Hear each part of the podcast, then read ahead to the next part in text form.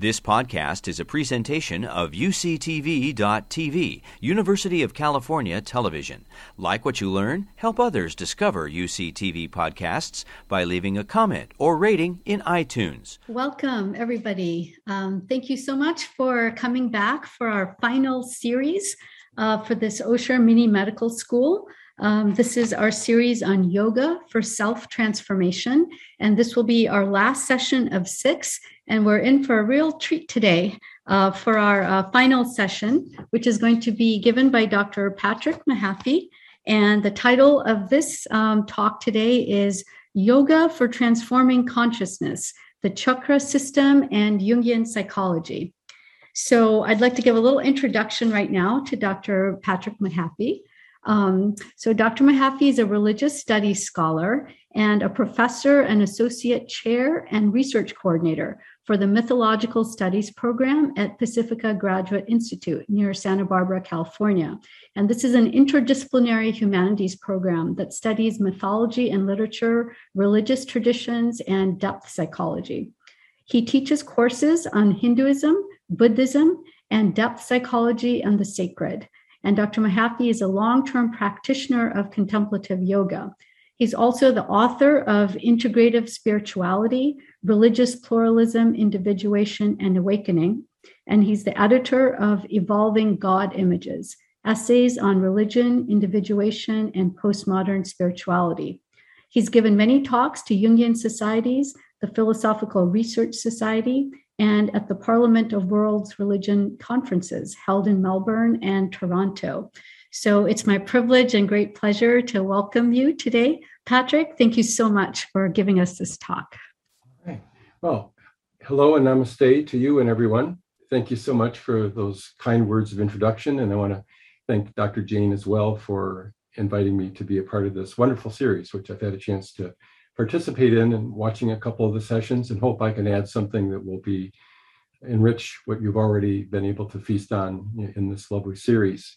Uh, I'm delighted to be able to give uh, share some ideas that are near and dear to my heart uh, from the perspective of what I refer to as a engaged scholar, meaning somebody who practices these traditions that that I've had the uh, opportunity to to teach for for nearly three decades. Um, and aside from practicing contemplative yoga, you know, for close to 40 years, I've also experienced Jungian analysis, about five years of that, you know, so I have that as a practical experience as well as the theoretical uh, information that would go with the perspective that I'll be talking about tonight. And what I want to do is share ideas about the chakra system from both Jungian and yogic perspectives. And what I want to suggest is these views are different, but they are complementary, which is to say that I think they can be integrated in ways that expand and transform consciousness. So here, here's a quick overview of uh, what I intend to cover. I want to talk about Jungian psychology, secondly, contemplative yoga, very briefly, a little as time permits, about my own version of integrative spirituality, and then conclude with a chakra meditation and go straight into questions you know after that uh, now, to evoke a, a contemplative ambience or atmosphere for our time together, I want to invite you to listen to a three minute chant called the Mula mantra, sung by Deva Premal. And Mula is a word that means root. And the root for us, I'm suggesting to you, is what Jung referred to, and I'll be talking about Jung later, as the spirit of the depths, D E P H S, depths. Now, the Sanskrit words invoke the masculine and feminine energies of the divine that inhere in the core of our being. Don't worry about the meaning of the Sanskrit words. I'm just inviting you to allow your consciousness to shift by feeling the words and what the melody you know would evoke for you. And there'll be maybe 15 20 seconds of silence after we hear this piece. I'll ring a bell and then you know, then we'll proceed. So here goes the chant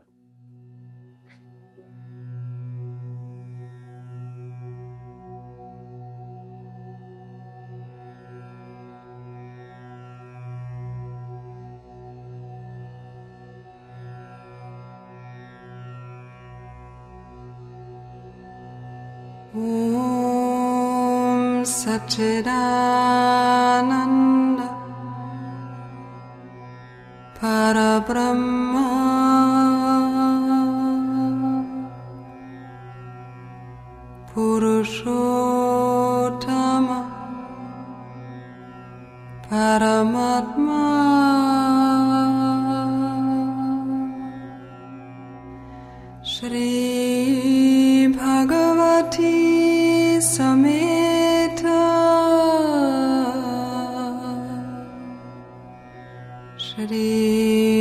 I got.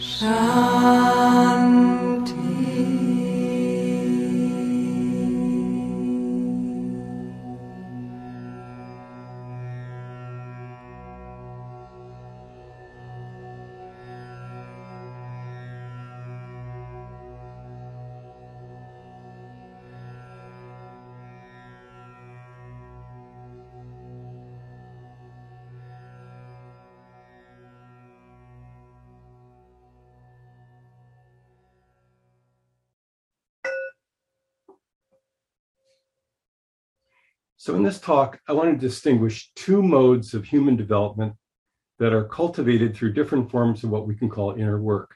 One is psychological, the other is contemplative or spiritual. And I propose to you that these two modes of inner work are different in their focus and their methods, but they are complementary and ideally they ought to be integrated. But first, I want to characterize each mode of inner work on its own terms before seeing you know, how they might be integrated. So, individuation is the psychological journey that Jung refers to as individuation. And it's a journey towards greater wholeness. I like to think of this as soul work. And it involves engaging the contents of your psyche, circumambulating your history, and integrating as much of who you are and have been into a greater whole. It's a maturation process. And for that reason, we could call it growing up, so long as we understand that it entails a descent into what Jung called the spirit of the depths. Awakening is a contemplative journey. I think of it as spiritual work. Uh, and in contrast to growing up, we could call it waking up. And to paraphrase a Zen phrase, it's discovering your original face before your parents were born. That's actually a koan. I mean, what could your face have been before your parents were born? That's the point it's nothing you can actually remember uh, because it's contentless. And I'll be saying a bit more about that. Now, the primary method for awakening is some form of meditation. And while content in the psyche arises, be it sensations, emotions, or thoughts, the practice is to merely observe and witness them like clouds passing in the sky. In other words, you do not engage with the content. Instead, you allow the mind to settle and descend into what is below the thought waves, to the backdrop and source of the fluctuating waves of emotion and thought. And that backdrop and source is consciousness itself.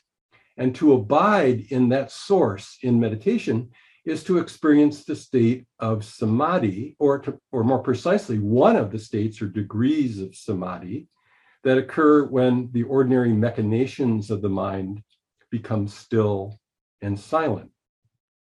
So, this kind of practice, meditation, is not analyzing what arises in the psyche. Instead, it's about dissolving what ordinarily arises so that a deeper dimension of what of what who one is can disclose itself, what the Hindus call the Atman, the Purusha, or the self with a capital S, or what the Buddhists call emptiness or Buddha nature, or what the Sufis refer to as supreme identity. Identity. In other, in, in any case, it is your what I'm calling your original face or true nature, whatever word we use for it. Now, both of these modes, individuation and awakening, are, in my view, very noble and profound human undertakings. But most people will only take up or engage in one of these modes or journeys of self exploration. And I'm among those who think that to pursue one of those modes and not the other can be incomplete or one sided. For instance, to pursue the spiritual journey of awakening without attending to psychological issues is what is aptly called spiritual bypassing, and it can have rather unfortunate consequences. For instance, experiencing deep mystical or ecstatic states generally does not take care of issues pertaining to anger, greed, power, lust, depression, or relationships. It may diminish it, but it won't take care of it entirely. And that is because meditation is not primarily designed to do that. But conversely, a person could engage in years or decades of psychotherapeutic work and never discover or touch what I've been calling their original face, to continue with the metaphor. And to give an, an, example of the implications of this, a Zen master may have experienced a profound Kensho or Satori, even a number of them, but still be patriarchal, sexist, homophobic, nationalistic, xenophobic, and so on. And the same, of course, could be true of a Christian, a Muslim, or a person from any religious tradition. So moving now to part one, where we turn to Jung's perspective on yoga. And here's a photo of him in his study, very celebrated photo of him. And in his memoir, uh, Memories, Dreams, Reflections, uh, we see the cover of the book here, he describes a period in his life that he characterized as a confrontation with his unconscious, which took about six years. Uh, and he expressed that experience in writing and images that uh, became available to us decades later in the Red Book. This is a small reader's edition version. The big version is like a huge coffee table book with exquisite prints. We'll see a few of those a little bit later. Now, this confrontation with the unconscious, uh, during that period, he would document his dreams, his experiences, and his fantasy, fantasies, and embellish them with creative artwork. And drawing mandalas uh, were a very important process of him emerging from a period of inner darkness. As his psychic ch- state changed, so did the mandalas. And as he explains in his memoir, quote, I was being compelled to go through this process of the unconscious. And when I began drawing mandalas, I saw that everything, all the paths that I had been following, all the steps I had taken, were leading back to a single point, namely a midpoint and it became increasingly plain to me that the mandala is the center. It is the path to the center. It is the path to individuation.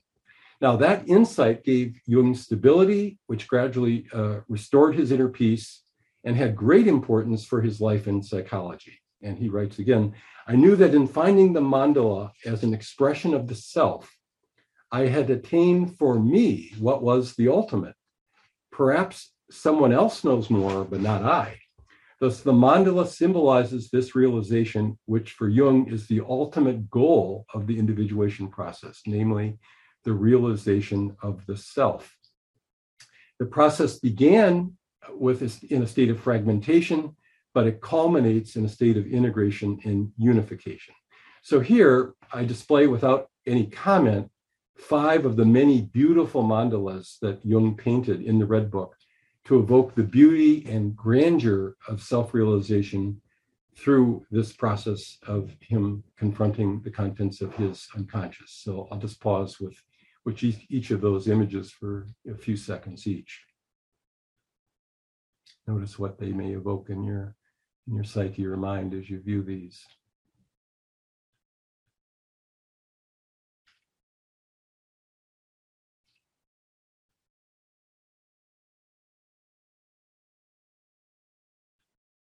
This last image is called the, the window to eternity.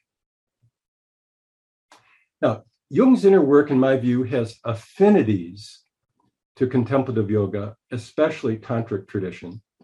And one of those would be the mandalas I've just described as symbols for the self. Another uh, parallel would be the priority he gives to introspection or the interiorization uh, of consciousness through meditation that's typical of meditation. And Jung was familiar with the yogic concept of tapas, or the psychic force or energy that's generated by spiritual practice. And in his view, the yogi, by concentrating his or her psyche, withdraws libido, libido from both external objects, but also interior thoughts. Now, for him, that's a process that is akin to what he calls in his psychology active imagination. However, there is a significant difference between meditation in the yogic traditions and his active imagination. And the difference is this in yoga traditions, a practitioner focuses on an image or an object. It could be uh, even the breath or a sound or a mandala or an image. And the purpose is to achieve one pointed attention or concentration that culminates in absorption into that object to the exclusion of other uh, content. But Jung's psychology, by contrast, does not prescribe a particular object, image, set of exercises, mantra, and so on. His memoir reveals that Jung practiced yoga during that six year period of his confrontation with the unconscious, but only for a very limited purpose. And he tells us what that is. And I quote here I would do these exercises only until I had calmed myself enough to resume my work with the unconscious. As soon as I had the feeling that I was myself again, I abandoned this restraint upon the emotions and allowed the images and inner voices to speak afresh. The Indian, on the other hand, does yoga exercises in order to obliterate the multitude of psychic contents and images. Now, according to archetypal psychologist James Hillman, Jung's approach involves a dialogue with the contents of the unconscious. More specifically, in active imagination, attention is given to the images, emotions, or body sensations that arise in the mind, and it is concerned with the ego's relationship with and personal reactions to these phenomena. The emotional involvement with these images and their spontaneous reactions, the images actually reacting to the ego's attitude, are as important in active imagination as the images themselves. So I want to turn now to Jung's views on yoga expressed in his 1932 seminar on Kundalini Yoga. And here I provide a brief sketch of some of his commentary on the chakras that serves as a segue to a discussion of contemplative yoga and spiritual awakening. And in this work, Jung regards yoga to be a natural process of introversion, and he regards the chakras to be a rich symbolic storehouse of depictions of the individuation process. That is what his psychology is about. And perhaps most important for our talk here is that he points out how the Indian yogic tradition differs from the Western approaches to the psyche and uh, the, he says uh, in part here that the chakras become a valuable guide for us in this obscure field because the East and India especially has always tried to understand the psyche as a whole. And then he continues here with what you see on the screen. All this seems very strange to us because it appears as though India was fascinated by the background of consciousness because we ourselves in the West are entirely identified with our foreground, that is to say, with the contents of conscious awareness.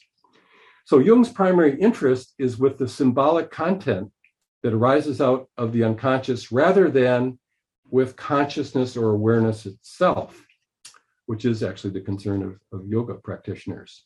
Now, most of Jung's comments on the chakras pertain to the first four in the system of seven, if we include the crown chakra as one of the seven.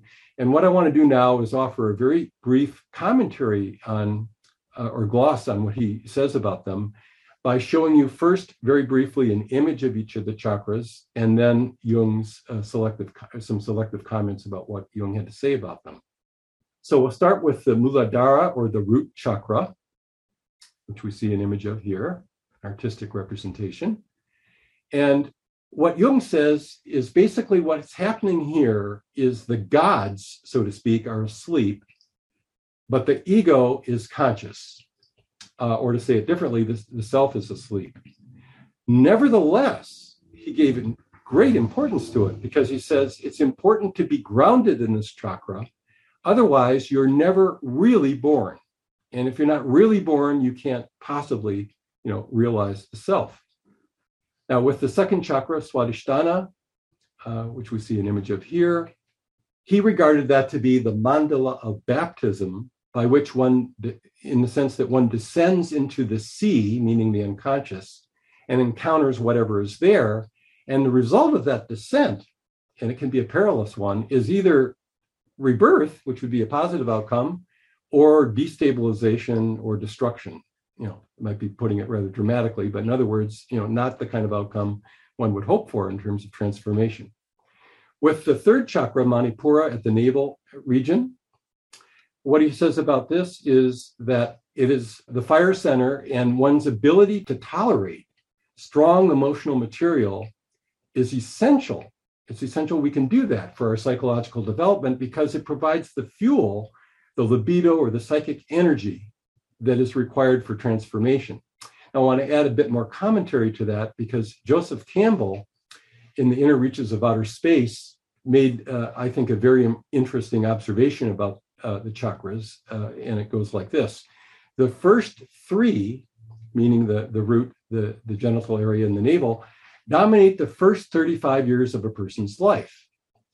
If unconstrained, these energies become devastating to transcend the order of this order of life, living at that level only, requires an awakening of the heart, by which he means a turning about of the energy in the sense of an application of all the available malice and aggression of chakra three, not outward for the correction of the world, but rather inward upon oneself. Now, here we see an image of the anahata or the heart region chakra. And what Jung says here is that something new happens now at this point, because it's the possibility of, a ri- of rising above the emotional events and dramas that have uh, previously dominated one's life and that can become so devastating, you know, when one reaches midlife. Uh, when this, when one experiences the psychological significance of this chakra, one becomes truly human. And he adds that in the experience of this chakra, individuation uh, truly begins. Now, interestingly, uh, Jung had very little to say about the, the, the remaining higher chakras, uh, but I will tell you uh, what he did say. And here's an image of the throat chakra or Vishuddha. He said here, there was little to say about it because he felt that basically Westerners in particular hadn't really developed to the level that these three upper chakras actually represent. But to the degree that you can experience it, he says you begin to consider the game of the world as your own game, the people outside of you as exponents of your own psychological condition. And it's basically it basically is a situation where the world itself becomes a reflection of the psyche. It's a profoundly psychological experience beyond the experience of most Westerners. With the third eye or Ajna chakra, uh, there's even less you can really say, but he does uh, say uh, the following that if one could rise to this level, you encounter a non ego reality where the ego nearly disappears. It's almost unimaginable for Westerners. And here, the gods that, or the self that was asleep at the root chakra, are now awake. And as for the crown chakra, I just have one image here, uh, Sahasrara, uh, symbolically uh, depicted as a thousand petaled lotus. For Jung, it was beyond human experience and thus an entirely speculative concept, he said, without any practical value for us. However, I feel this uh, observation needs to be qualified in two ways. First, the phrase for us simply means Westerners, by and large, have lacked a contemplative tradition that would give one access to that kind of experience. And then, secondly, in his appendix to the, the, to this book on the seminar on Kundalini Yoga, he offers an extended comment that points towards what is possible for us to experience. And uh, here uh, it's a very important, I think, passage. So I'm, I've broken it into four slides that you can um, view as uh, we uh, as I read it to you here. So he writes, the typical course of a of a analysis, psychoanalysis experience, expands one's awareness through working through repressions and projections, but the relationship of the ego and its objects, the content of the psyche, persists. The ego is intertwined in conflict with those objects. Continuing. However, if you take the analysis to a deeper level, then there is an analogy with yoga. If consciousness can be severed from its contents, which would be a detachment that he links to the process of individuation. It is as if he says consciousness separates, or ego awareness separates from the objects and emigrates to the non ego or to the other center, which is one of the phrases he uses for, for the self. Continuing further, this detachment of consciousness is the freeing from the tamas and the rajas, two of the gunas in Indian philosophy, which means a freeing from the passions and from the entanglement with the realm of objects. And lastly, he concludes by saying, This is not something I can prove philosophically. It is an entirely psychological experience felt as deliverance and then he adds, what has been what has caused one to be previously seized by panic isn't panic anymore. One is capable of seeing the tension of opposites without agitation. And when that happens, one doesn't become apathetic, but is freed from entanglement or conflict, you know, with, with contents of consciousness. Now, to summarize so far, so Jung is correlating the emotional entanglements with the early phases of analytical work the process of working through shadow material associated with the first three chakras. And he's saying that genuine individuation can occur when one develops the capacity to detach from sense objects, emotional complexes, and identification with the ego. And through such a detachment comes a profound experience from the travails of ordinary life. And it becomes a mode of being that is grounded in the non ego or the self that observes or witnesses the tensions and the opposites of worldly existence. So here, Jung provides the language that describes not only wholeness, which is the concern of his psychology, but the uh, but also the liberation or freedom that is the aim of yoga.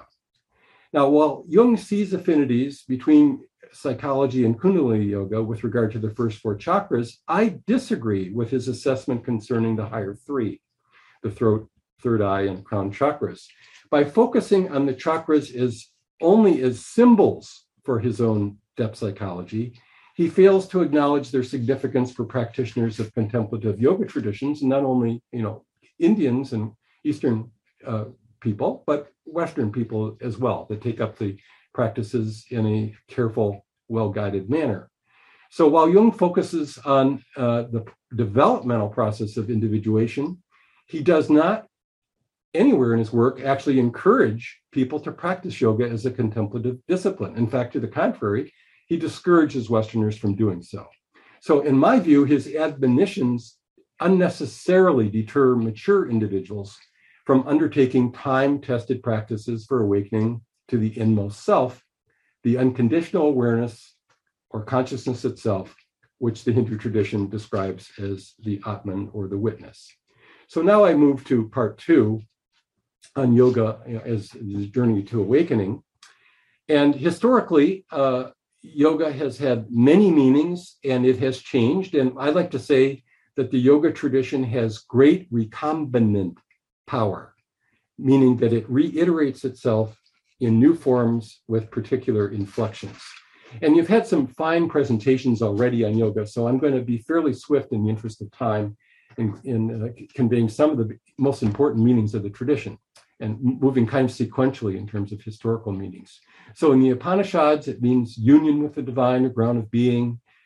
Around the beginning of the Common Era, in the Yoga Sutras, it means distilling or the cessation of the mental and emotional afflictions or, or, or fluctuations rather of the mind.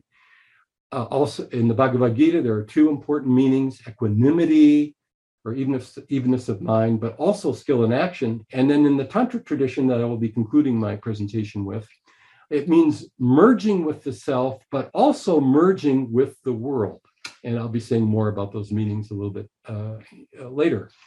Uh, but here I want to suggest that what Heinrich Zimmer, um, a great Indologist and the, the teacher or guru, so to speak, of Joseph Campbell, observed in one of his excellent books on the yoga traditions, is the great achievement of the Indian sages was the discovery of the self, an entity that underlies the conscious personality and physical body, and that our naive unawareness of the self's hidden truth is precisely the cause of all of our misplaced emphases, attitudes, and self inflicted existential suffering. Now, ignorance or avidya is the fundamental problem from the yoga perspective, not knowing the nature of reality and not knowing the self. And in Indian thought, that's referred to as Maya, Maya being a kind of net of entanglement that distorts our understanding. And Zimmer thought, and I quite agree, that to get beyond Maya or that kind of illusion is to know uh, how it works and to transcend the spell that it places upon the human personality.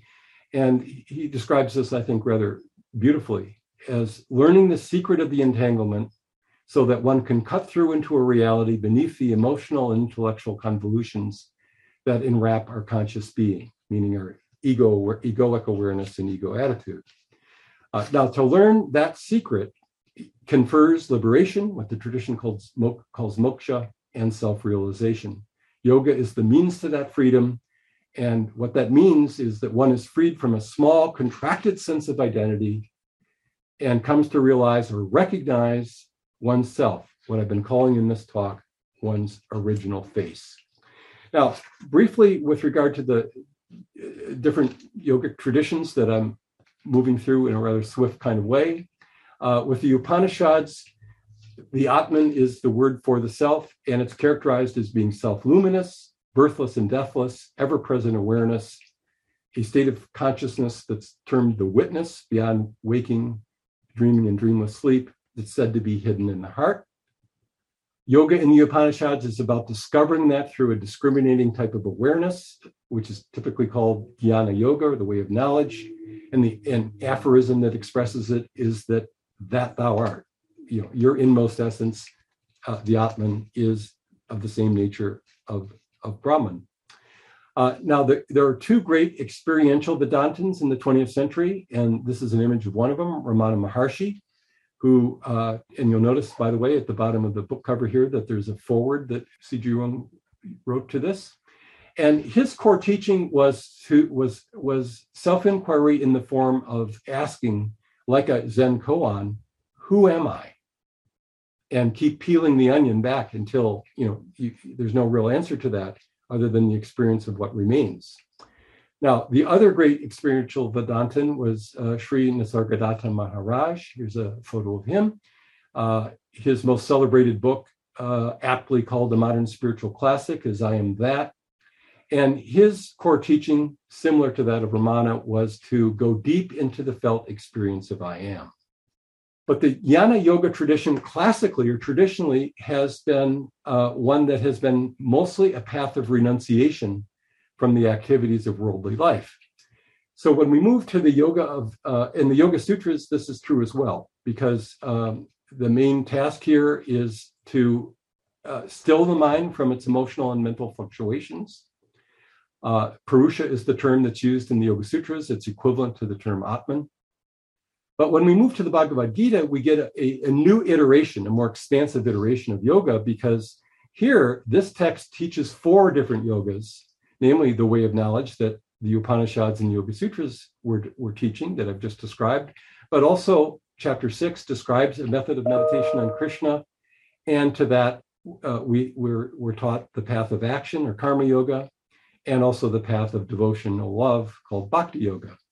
And in my view, uh, three qualities that stand out for this iteration of, of yoga in the Bhagavad Gita is it's for householders uh, not just monastics, And the yoga is not only the experience of deep interiority, which we typically refer to as self realization, but it is also skill and action, beautifully exemplified, of course, by um, Mahatma Gandhi.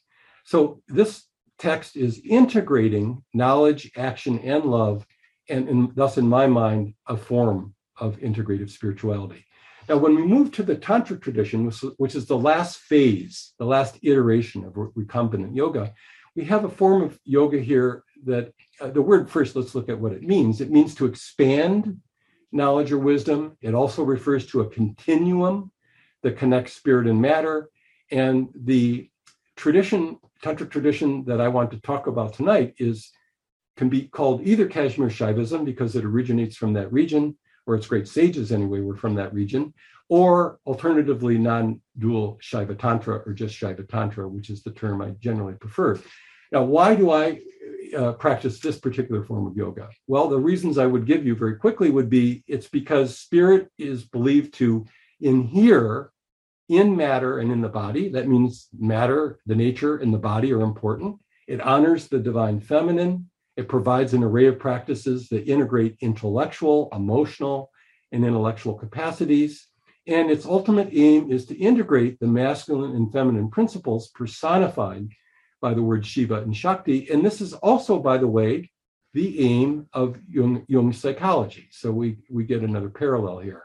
What do I mean by masculine and feminine principles?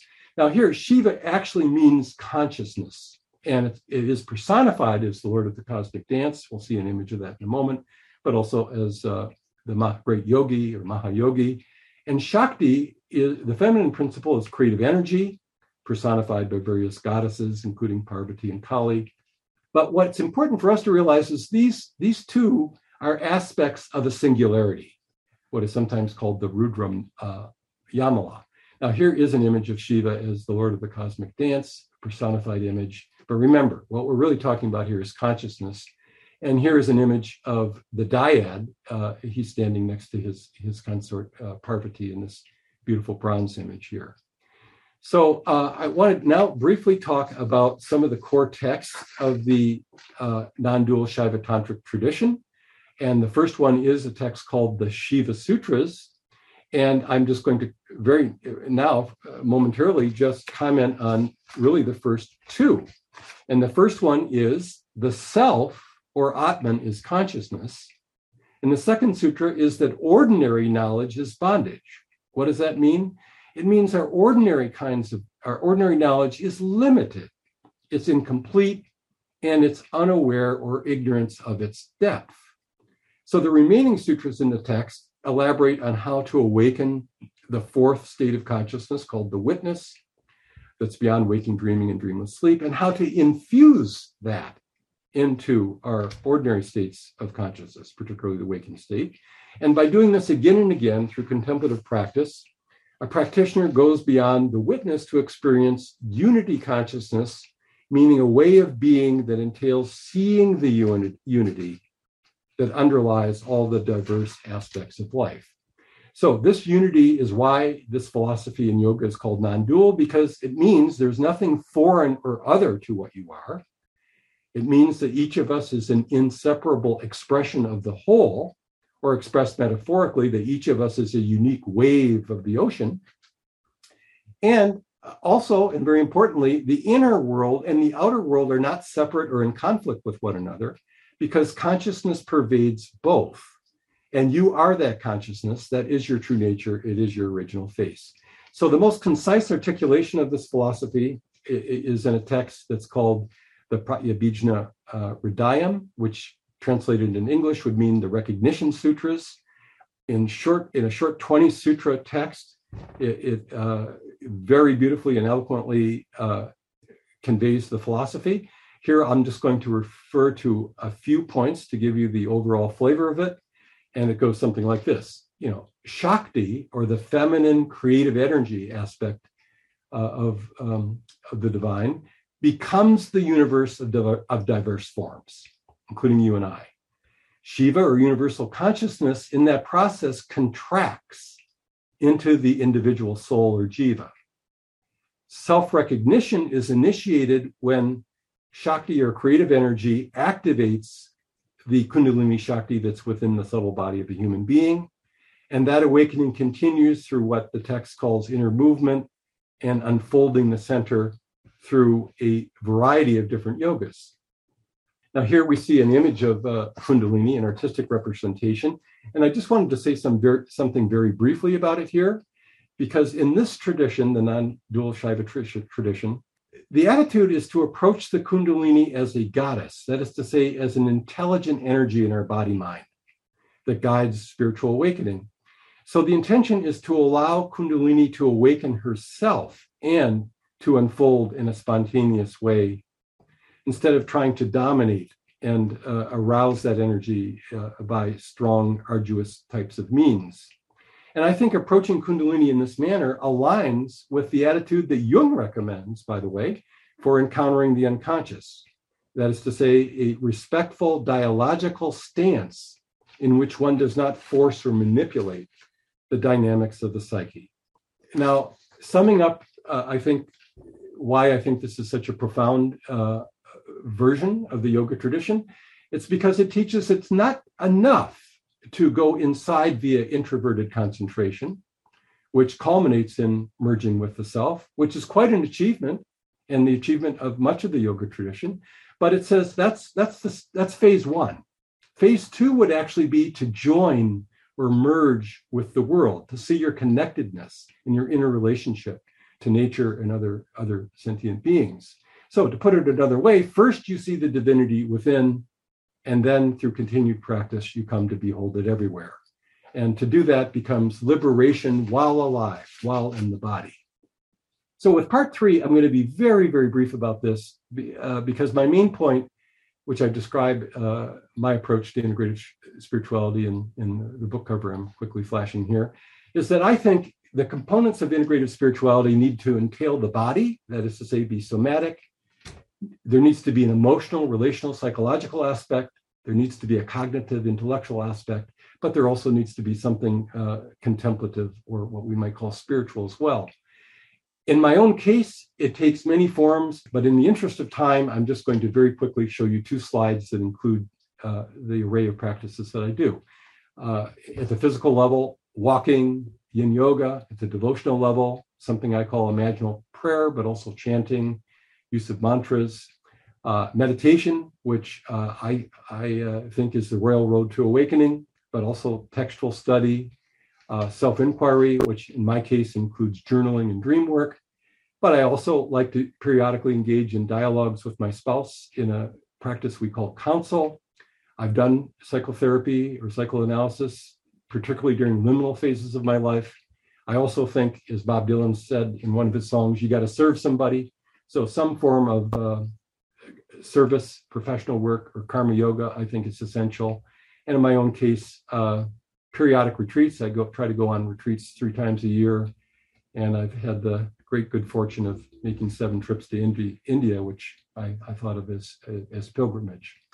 So with this, I come to the last part of our, my presentation on chakra meditation, and I am going to draw upon the work of one of my teachers, Swami Shankarananda, who writes, I think, the most accessible book actually on the yoga of Kashmir Shaivism or non dual Shaiva Tantra called Consciousness is Everything. You see the title of it here.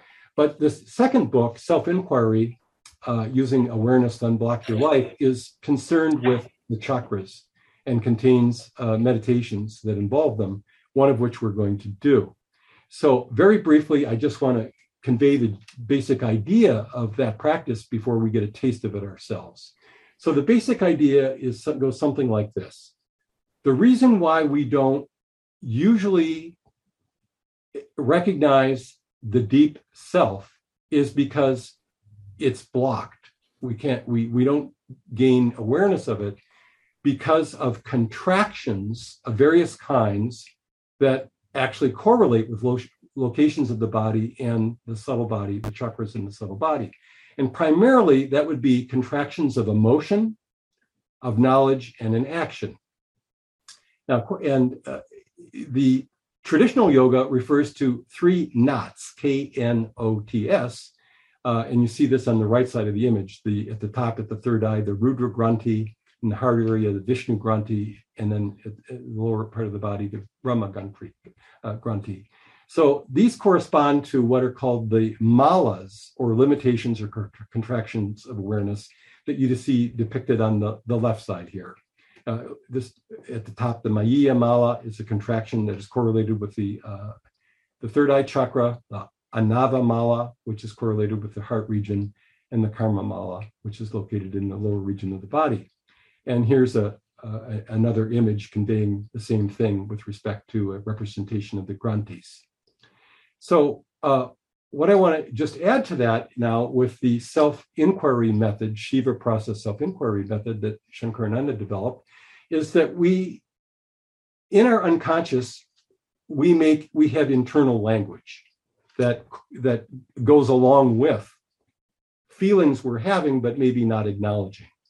So the basic method, simple as it may seem, is to make an A statement, which, which means to make an accurate statement of present feeling. What might that be? Well, I'm angry. I'm sad. I'm powerless. Simply acknowledging that is the first step to becoming uncontracted, to uh, becoming unblocked in allowing awareness to expand. Now, to be more specific here, then, the process works like this. By making an, a simple kind of inquiry, you become conscious of the contraction and able to unblock it. Uh, and you're able to do that by asking the contracted feeling what it wants to say by making these simple statements of accuracy with regard to what you're actually feeling in the present. So let's look at it uh, in terms of specific chakras. So at the navel level, an A statement might be there's a lot I want more than I have right now, let's say, or I feel frustrated, or I want my own way, which means you're not getting it. You know, so those would be contracted feelings. You might not be aware of them, but to become aware of them is is very useful. At the heart level, it may be that the accurate statement is you're feeling sad, you're feeling lonely, you're feeling hopeless. At the third eye level, the statements might be something like, I need to understand something, or I need to control this, or my situation feels chaotic, or I am confused. Now, uh, Shankarananda felt that in addition to the three granthis or malas, the throat chakra is also an area of, con- uh, of contraction. Uh, and therefore, he includes it in his process of uh, self inquiry because a lot of uh, blocked communication you know, uh, can, can get stuck in, in that particular region. So the purpose of the practice then is to become conscious of the feelings in the unconscious, to let go of the feelings and contractions, and by doing that, to come into contact or better relationship, you know, with the self. So in a moment, that we're going to do this. We're going to experience a, a 15 minute guided meditation. There'll be the sound of a tambura or a drone string instrument in the background with Shankarananda speaking very simple guidance all you need to do is be relaxed, receptive, and to notice, you know, what you feel when you follow the simple prompts, you know, that, that go with this meditation. So you can adjust the volume of this on your end to your own liking. It begins very softly. And uh, so you may want to wait, you know, 15 seconds or so if you need to adjust the volume, but then, you know, just relax and and see what happens. But before we do that, maybe what would be good, and just for a half a minute, I suggest that you you stand up. You know, just you know, you've been sitting, you know, for about 50 minutes.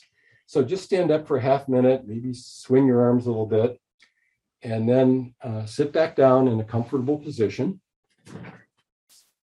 And when you're comfortable, I suggest you close your eyes and then just uh, listen to the meditation and participate in it. And then at the very end, there'll be some brief silence, just 10 seconds or so. I'll ring a bell, and then we'll go straight into questions uh, and discussion so that we have uh, ample time to do that. So I hope you will enjoy this. Here we go.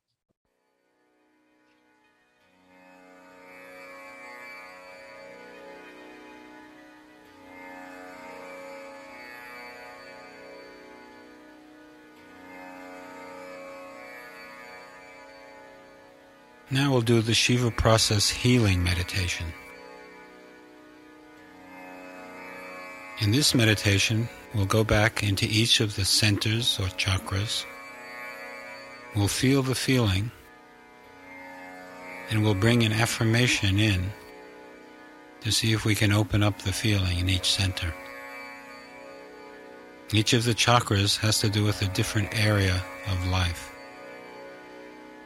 Let's begin by bringing our attention to the navel center. Feel the feeling in the navel center. The navel chakra has to do with personal will and desire. Often we feel constricted there when we feel a tension in our life when we feel out of harmony with the divine will. So let's bring in the idea here of surrender. The words we'll use are I let go. Bring the feeling, bring the words into the feeling. I let go. I let go. Feel the feeling in the navel. Bring in the idea, I let go.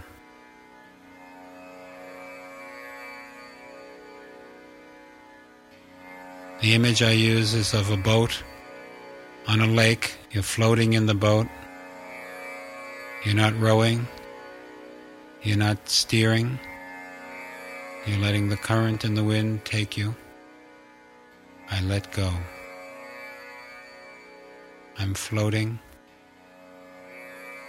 I let go.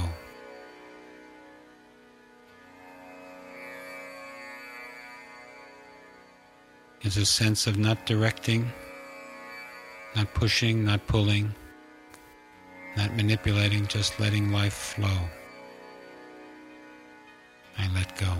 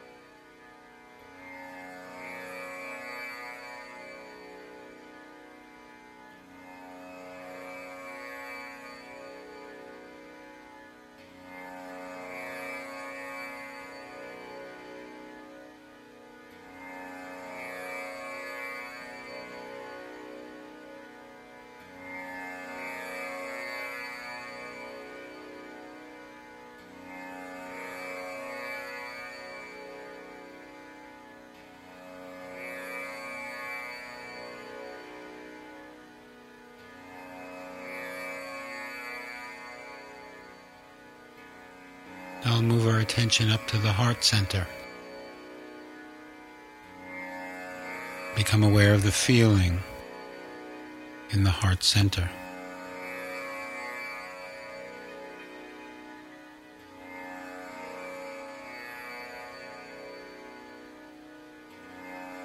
The proper function of the heart center is to love.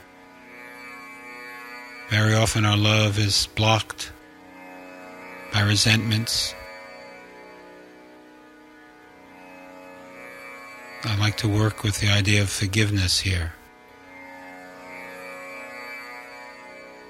An alternative way of thinking of it is acceptance. The first person that we have to accept or forgive is ourself. So feel the feeling in the heart center and bring in the thought, I forgive myself. Or alternatively, I accept myself. I forgive myself for being as I am. Perhaps I haven't lived up to some ideal. Perhaps not completely successful in every aspect of life. I forgive myself.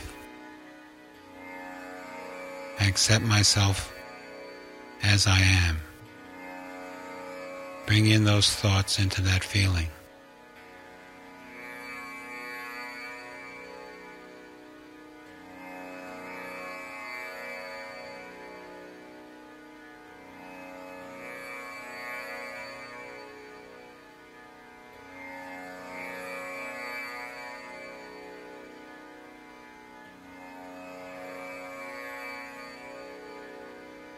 This may be easy to do, and you may find it very uplifting, and that's good, or you may find it difficult.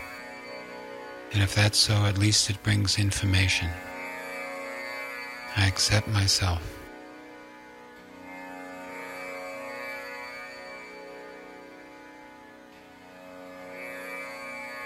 Now, after accepting and forgiving ourselves, think of three or four or five people closest to you your parents, your husband or wife, boyfriend or girlfriend, your children, close relatives, close friends. And one by one, envision each of them in front of you. Feel the feeling in the heart and say, I forgive you. And feel the feeling that arises. Then, after you've felt that feeling, then say, Please forgive me. And feel that feeling. Do this even if you think those issues don't exist with a certain person. The feeling may tell us differently. Alternatively, you can say, I accept you. Please accept me. In each case, feel the feeling that goes with the statement fully. I forgive you. Please forgive me. We'll take some time now to do that.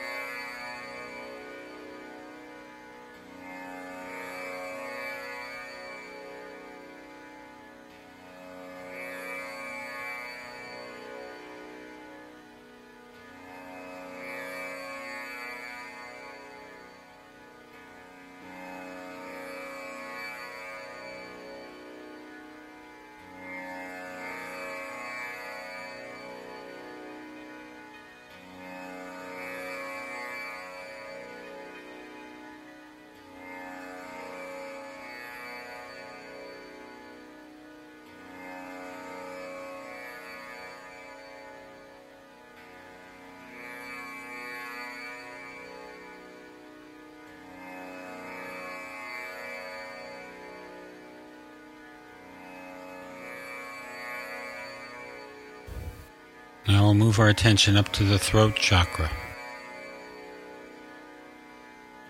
Bring your feeling to the throat chakra.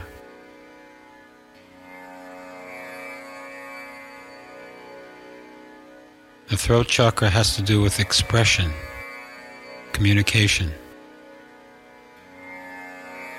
Bring the thought into the feeling. I express myself completely and freely. Sometimes we block our expression. We don't allow our thoughts and our feelings to flow naturally. We feel guilty, unaccepted, inhibited. I express myself. I express myself fully and completely. I express my thought. I express my feeling. Bring those thoughts right into the feeling in the throat. I say what I need to say. I say what I need to say to the people that I need to say it. I express myself.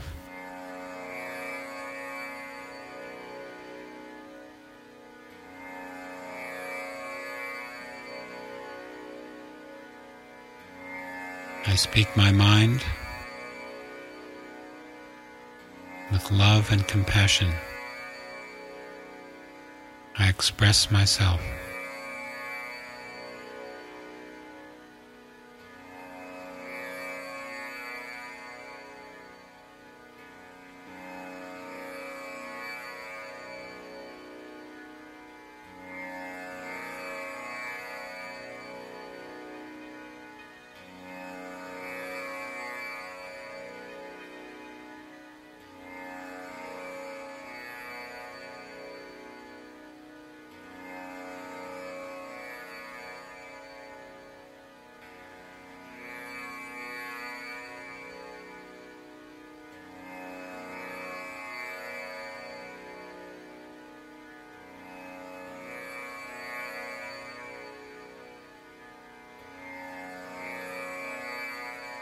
Let's move our awareness up to the third eye, the brow center.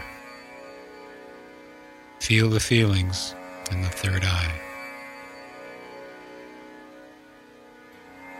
The third eye is the seat of higher wisdom, of spiritual awareness.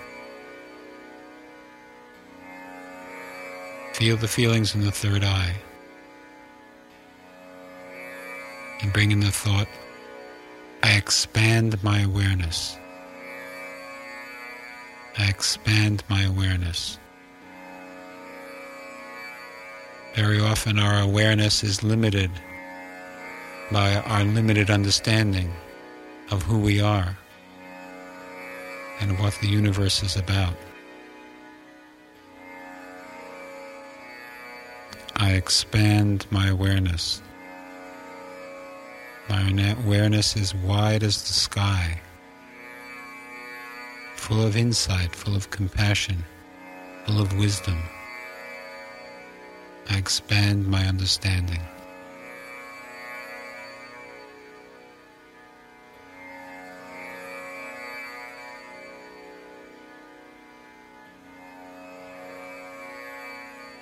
My mind is like a great spaciousness.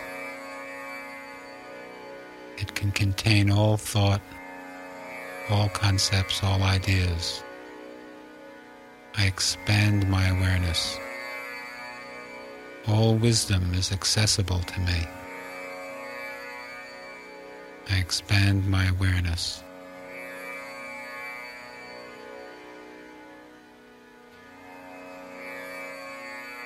Let yourself enter that expanded awareness and float in it. It is a sea of light, compassion, and peace.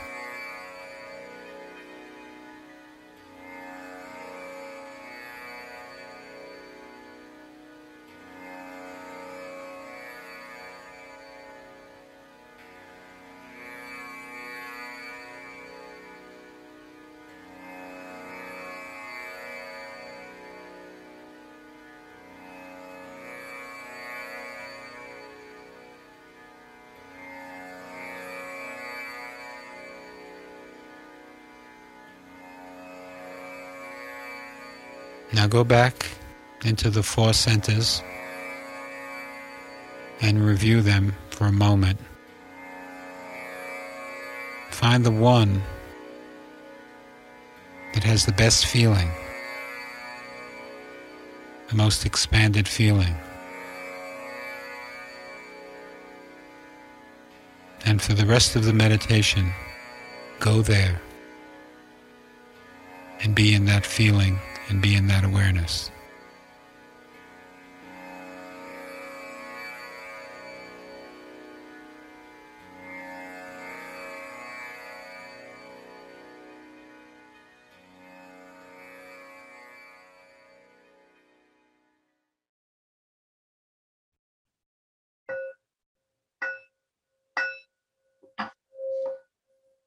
Okay.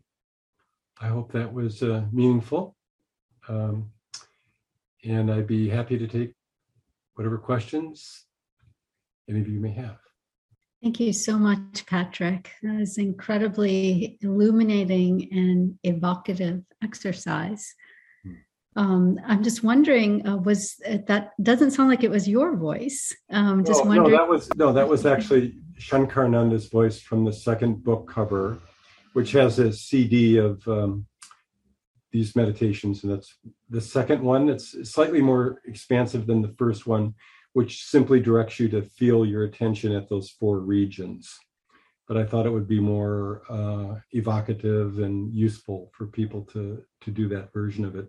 And since he since he developed it and has a lot of experience, I I like listening to his voice myself. So I thought it might be better than my own.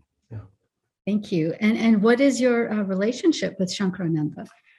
Well, that's a long story. I, I met him uh, right after I finished my undergraduate studies, almost 40 years ago. He had um, he was a devotee of Swami Muktananda and was asked to set up an ashram in Ann Arbor, Michigan. And I, am originally from Michigan.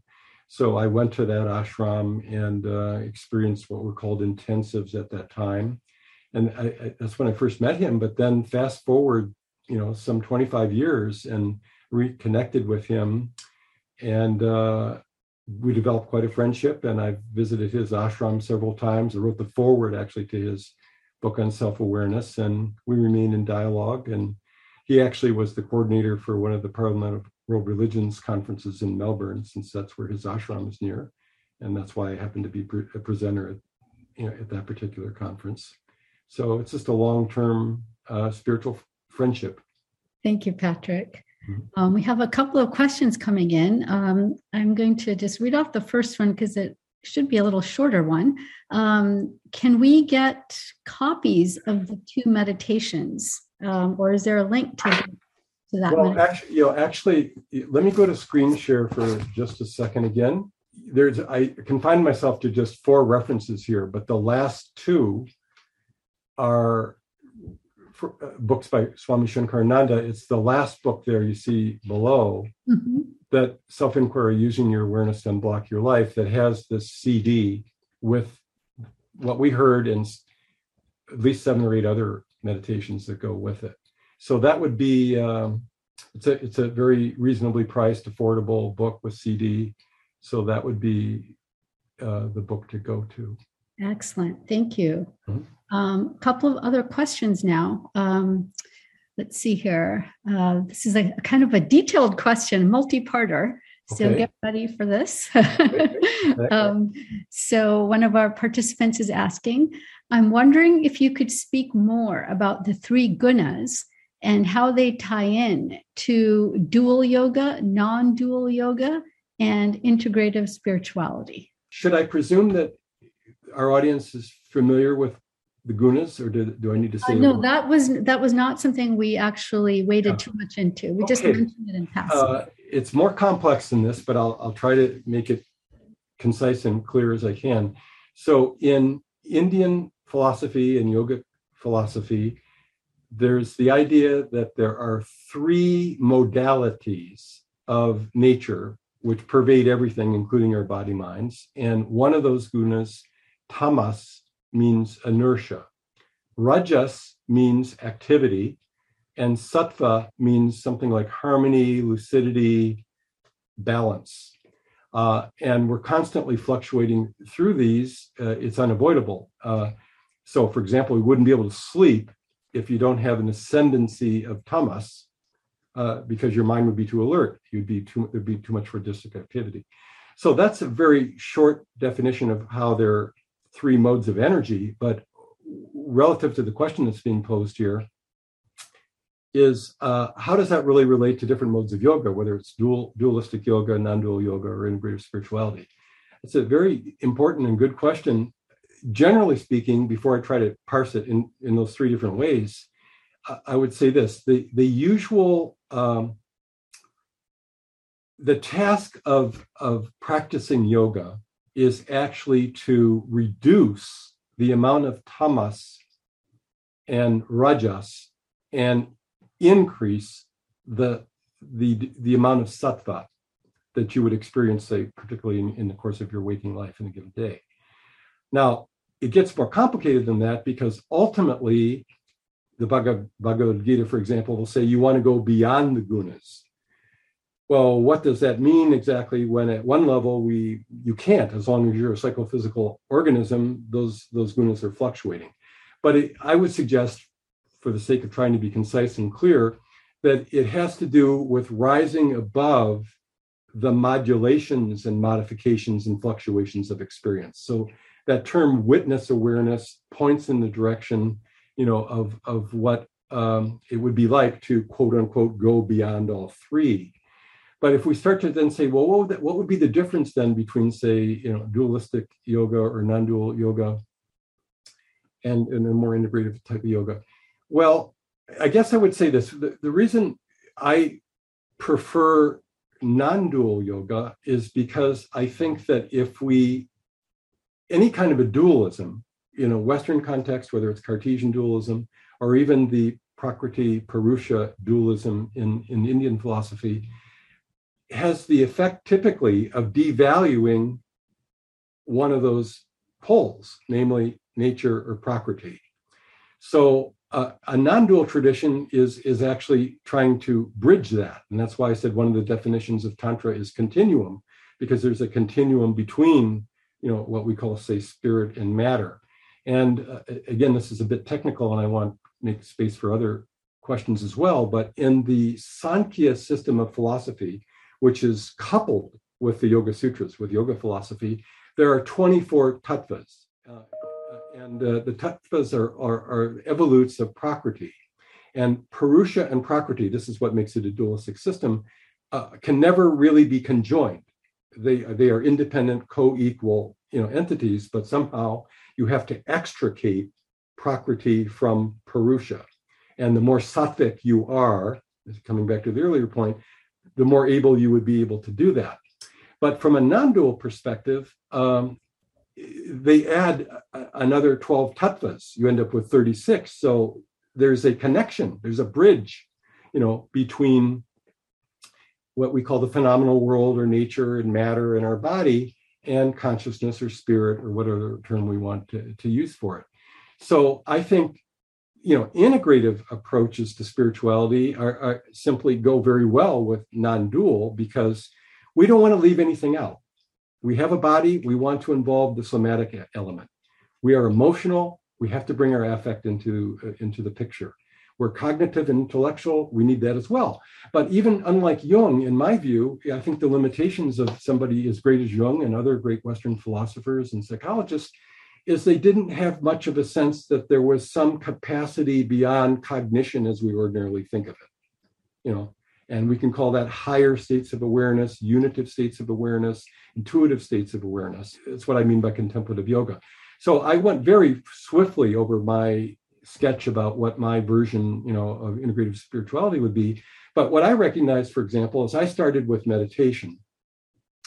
And it took me, you know, it was very enriching, and I'm very grateful that I did it. But I realized on one on a couple of longer retreats, first in India and then later in Australia, the Shankarananda's ashram, that you can't bypass some of the relational, emotional issues. They must be engaged. So, of course, psychotherapy is one way to do that, but self inquiry would be um, one way you can do this yourself. And, and chakra meditation is just one version of that. but I like it because it, it, it's operating with different planes of our being. And it's both integrative and in that, in that sense, I would say non dual, because it's giving equal value and place to the somatic, to the emotional, to the intellectual, and, and the intuitive that goes beyond it. So I, I don't want to be too much, elaborate too much longer in terms of not being able to address other questions, but I hope uh, the person who posed that good question got something from from that reply that might be helpful. Really beautiful and very comprehensive reply. Thank you, Patrick. Um, yeah, but there are a couple more questions we want to get to. Um, one of the audience member says, in response to the chakra meditation that you closed with, that was surprisingly meaningful, an experience I had no idea I would have, such such uh, as over being overcome with tears when focusing on the heart center and our closest relationships where can we learn more? Either of those two books by Shankarananda, I think, would be excellent. And uh, there are others, but I, I confine myself to, with respect to Kashmir Shaivism, to to those two books because I think they're the most accessible. I, I am not. I don't want to monopolize or, or, I'm not in any way constrained or limited to that one particular teacher or that author, but uh, I can't uh, recommend anything that would be more accessible than than those those two books. Um, I do. I would add. I'm happy to hear that that was surprising. That it, that it was moving, and uh, I think this practice is very simple and um, can be shorter, much shorter, in fact, than what we did. I wanted to give us a taste of something a little bit more expansive because uh, the the most basic level to of practicing it is just to ask yourself, you know, anywhere at any time during the day, um, what am I feeling right now?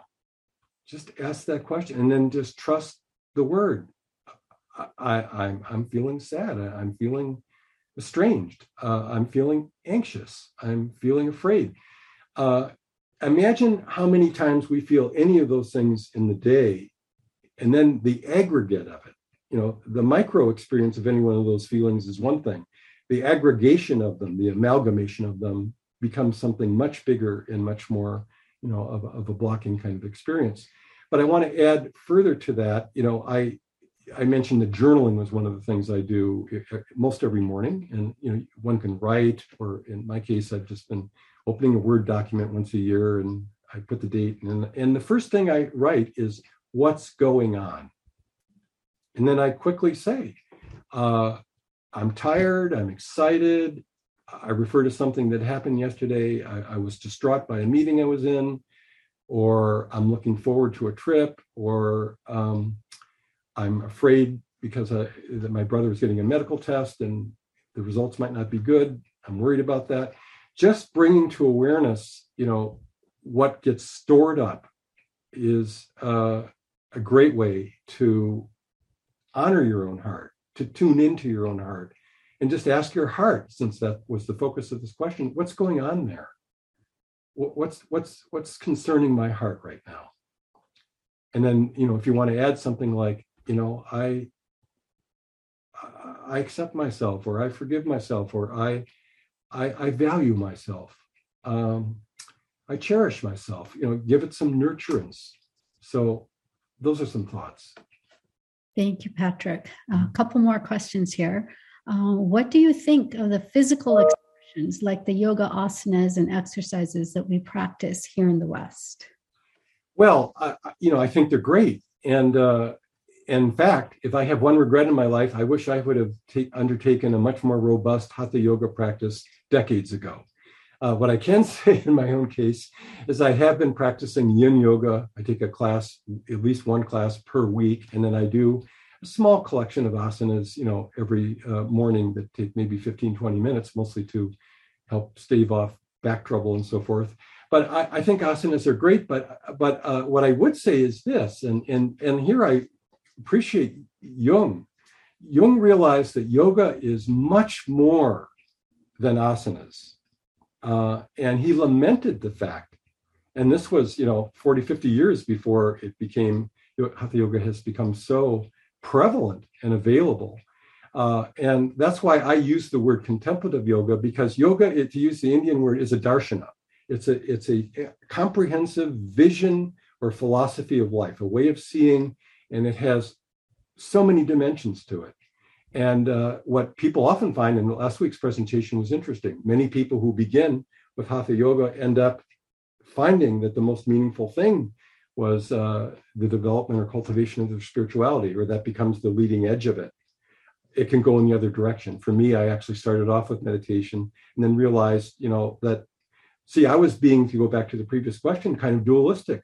I wasn't really giving my body the importance that it needed. So I brought that online. And similarly, with this uh, self inquiry uh, approach with the, the, the chakras, I realized, you know, the emotional life has to be attended to as well. And not just when you're in therapy, but daily. It's, it's part of what you need to attend to and take care of, not only for your sake, but for the way you're going to be treating others. So there's that's my thought on, on that. Thanks, Patrick. Um, one more question, and this is again a little bit of a deeper, more comprehensive answer, perhaps. Um, but how do you understand Kundalini awakenings that leave the yoga practitioner in a state of constant shadow or psychological distress? As the questioner no doubt knows, there's a a lot has been written about spiritual emergencies have been one phrase that's been used for this when either through deliberate cultivation in a very often strenuous kind of way, you know, whether it's through vigorous pranayama or other kinds of physical postures, you might uh, bring about an awakening that uh, was more than you bargained for, or more than you can actually handle. So I think uh, that's serious business, and more than likely you're going to need some help uh, from one or another kind of professional to stabilize it. Uh, I made a very brief comment uh, about my own view from the particular lineage or tradition that I practice in about respecting Kundalini as a intelligent energy that should you should let let it lead, let it you know unfold gracefully in its own way. And I think that people who practice in that kind of there's no complete inoculation i must add here. But i think uh, that approach is much less likely to produce you know shadow material or psychological distress as the questioner put it. But uh, but again you know and here i'm slightly shy and reluctant to uh, say this but I'll, I'll be a bit self-disclosing. On the second retreat that I did in India, 21 day retreat, was very profound experience. I felt more content with my life than I'd ever felt. I, I, I couldn't, I was astonished by how peaceful I felt. I came back, and I don't want to get into too many details here. I'm not a person prone to drama, but I created a bit of a mess in my life. Um, and I went, it was the second time I went back into Jungian analysis to clean it up. And that's when I really realized that self inquiry must be a part of the process. And Jung speaks, for example, of inflation, is the term he uses for somebody who receives too much energy and can't can't integrate it or quite handle it. So I had uh, I didn't think I was the kind of person that would be prone to inflation. Wasn't, haven't been since. I'm happy to say, but it happened then and I I sought the help I that I needed, and uh, it, was a shadow experience. It, it, the technical term that Jung uses is an enantiodromia, is when you flip into the opposite of something. Uh, so I went from extreme contentment and peace to somewhat chaotic uh, situation, you know, in in my personal life, and needed to take care of it. And uh, happy to say I was able to do it. And but I think that the real cautionary tale is that it should be built in. You know, the the idea that spiritual contemplative yoga and spiritual practices are all about getting blissed out is an incredible mistake. Actually, it goes the other way around. Spiritual practice is mostly about um, discharging, dissolving, depotentiating you know what was involved in those lower three chakras to go back to the quotation from joseph campbell the the aggression the lust the um, insensitivity, um, you know, that that really needs to be uh, modulated, relativized, uh, put into proper perspective. You know, such that you're in good relationship with yourself and therefore can be in good relationship with others. So I hope that that helped a little. It, it's a it's very important issue. It was a good question. Totally agree, Patrick. Very important issue, and you answered that really beautifully. Um, I would just add to that that in the traditional lineage of yoga practice practices, one usually works with a teacher um, this isn't usually something you just undertake entirely on our own, which is, uh, I think, a much more common idea in the West that you can just sort of take this up on your own as solely, um, you know, without guidance from a teacher. And that's very uh, different from the way that it's traditionally practiced. And I think the safeguards of having a teacher and a guide in this process is that if there are these Kundalini awakenings or other kind of um, transformations of consciousness that evoke all of these disturbing images and disturbing right. contents of the psyche there's a way to sort of contain and hold and work with that material when you have a spiritual guide. I absolutely agree i'm so glad you you added that. And i i personally feel I, i've always had some kind of connection to one or more teachers and one or more sanghas or kulas or communities of, of practice. And not that teachers and communities and groups are um, always totally ethical or healthy as well. So there has to be maturity involved and uh, not denying. You know, uh, you can't slip into denial when you see things happening that you you know in your gut, you know, are not ethical or not appropriate to to you know how the how yoga should be practiced. So thank you for adding that. Yeah, well, thank you for this, uh, again, really illuminating talk and uh, weaving in so many of the different themes that we've actually touched on from our earlier sessions. Um, so, this really concludes our series um, on yoga for transforming consciousness. So, um, we just want to thank you so much, Patrick, for your participation this evening and for all our panelists um, who participated and contributed um, to these really uh, enlivening and illuminating sessions on yoga. And my co chair, Priya uh, Jain, is not with us this evening, but I just want to thank her as well for working with me on coordinating the series and arranging for all of our wonderful speakers and, um, and thinking through um, how we wanted to arrange the series uh, in terms of a nested unfoldments, um, series of nested unfoldments uh, leading to tonight's talk. So uh, thank you all for audience members for tuning in, for participating, and for your questions, uh, which really added to this discussion this evening and earlier evenings. So thank you all and good night. Namaste. You've been listening to a podcast by University of California Television. For more information about this program or UCTV, visit us online at uctv.tv.